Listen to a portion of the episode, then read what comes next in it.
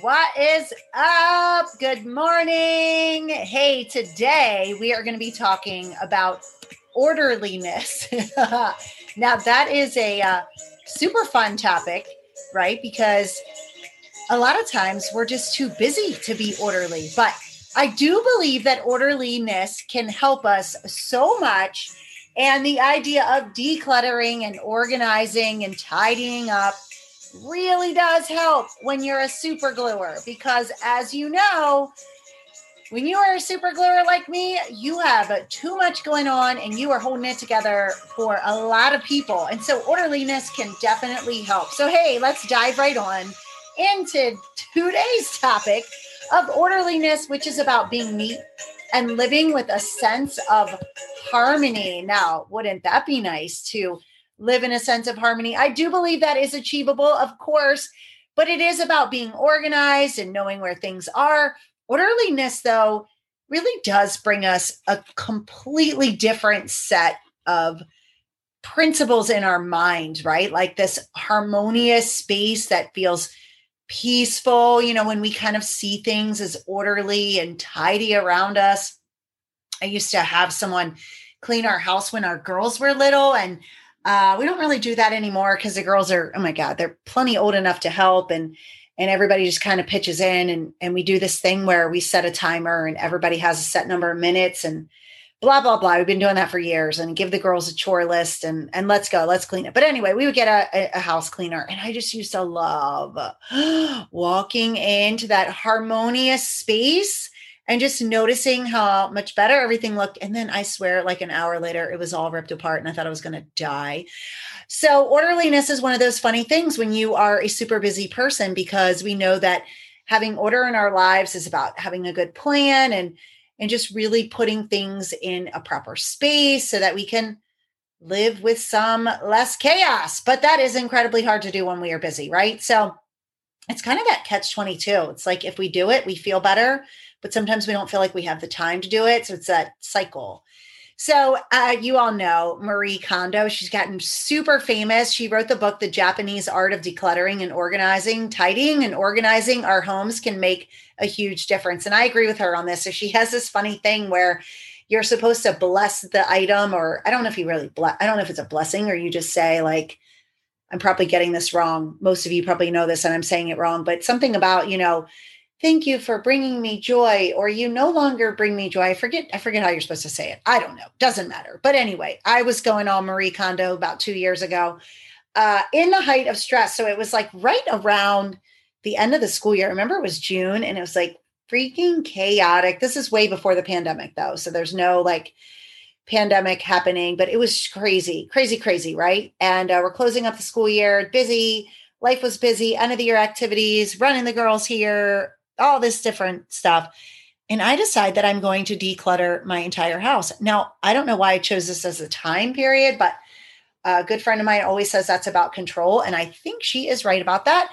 But anyway, so I mean, you know, I used to tell my girls when they were little, I would say when there's stress, or no, it was not that. That's not that way. I would say when there's mess, mommy's stressed. And I would like get not so nice about it. Like I'm saying that in a very nice sounding voice right now, but you know, I just try to talk to them about how stressful it was. Like when we had crap everywhere, you know, and it happens. It absolutely happens. But anyway, I went all Marie Kondo on my house. And the thing about me, though, is I will get rid of things. I have no problem with getting rid of things. In fact, that actually brings me a little bit of joy, but it doesn't all stay orderly. I feel like it's an ongoing process. So I don't know. I have just kind of gotten to this place in my life where my kids are older, so it's definitely different. And I definitely have to recognize that when I was raising little ones, our house was just not nearly as orderly as I wanted. And sometimes I had to practice self-compassion and just let it go. But we do know that order does lead to less stress. So my plan is to keep up with things as much as I can and just encourage you to throw some stuff away today. What can you throw away? What can you give away? Get rid of? I was working with a group of teachers, and we were talking about stress. And one of them was saying that she had just put her house on the market, and they had been keeping the house super orderly because obviously people are coming in to visit the house. And she was like, oh my God, it's so much more peaceful in our home. And yeah, I bet that's so true. I mean, not I bet, I know it's so true. But I'm better at it at sometimes and worse at it in other times. And so what does scripture say about it? Well, in 1 Corinthians 14, it says, but all things should be done decently and in order.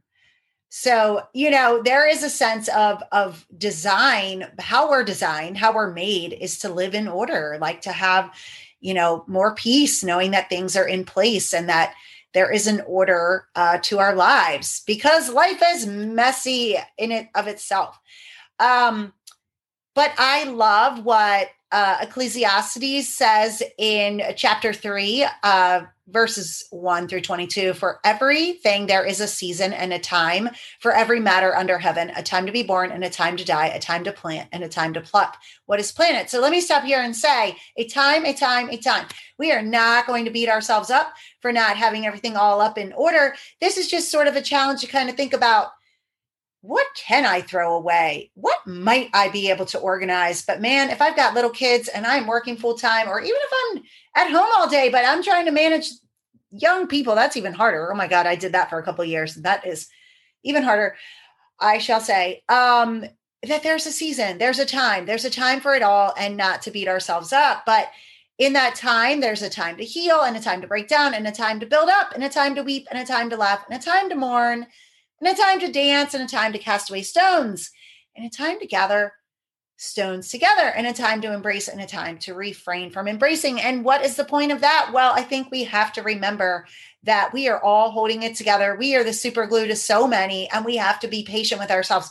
When my piles get out of control, I have to remind myself that yes, I love order, and order does reduce stress in my life. But you know what? Sometimes I just need to leave the piles there and it will be okay. So my challenge to you is to observe orderliness around you, not to judge it. Oh my gosh. But just to observe it and kind of think about, you know, how you're feeling about orderliness and what does it make you think of?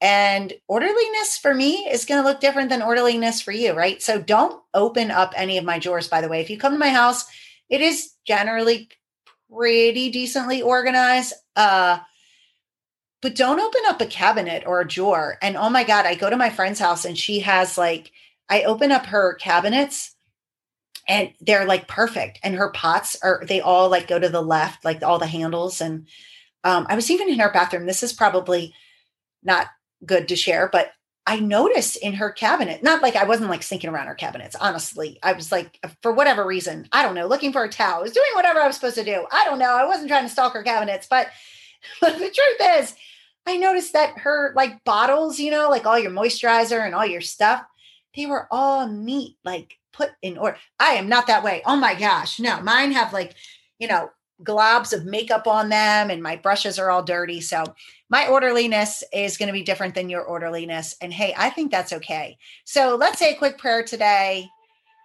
We just invite the universe to bring us together.